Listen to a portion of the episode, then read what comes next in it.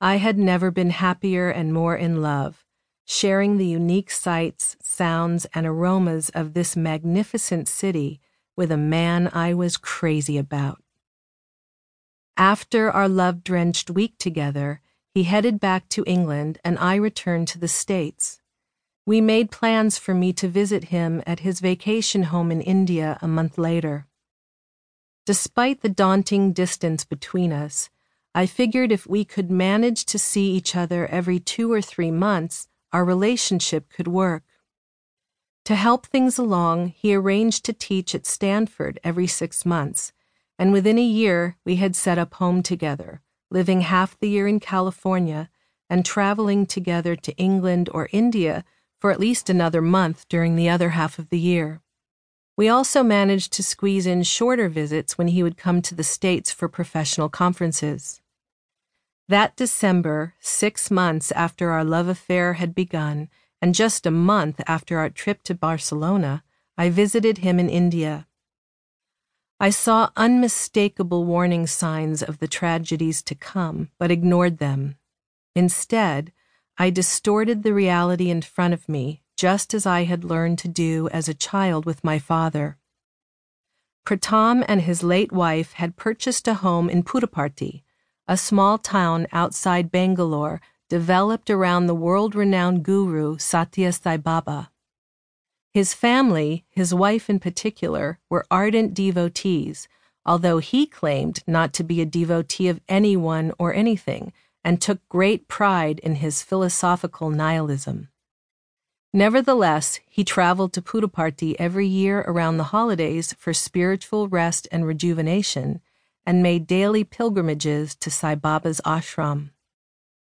Within a day of my arrival, I realized I had not brought appropriate ashram attire, so I went into town to buy a few sets of salwar kameez, the pants and long tunic-like blouses worn by the women of India. Warning sign number 1.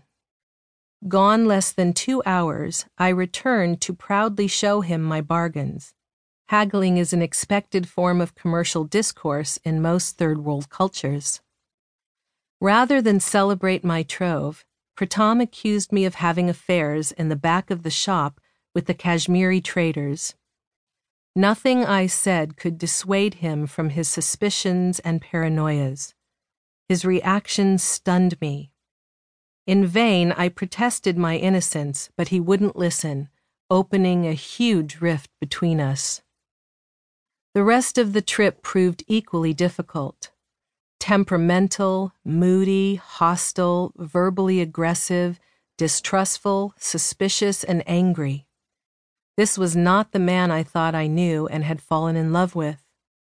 I could not understand how this man, who had been so loving and caring during our time together in my home and in his many emails to me, and especially during our paradise visit to Barcelona, could be such a different person.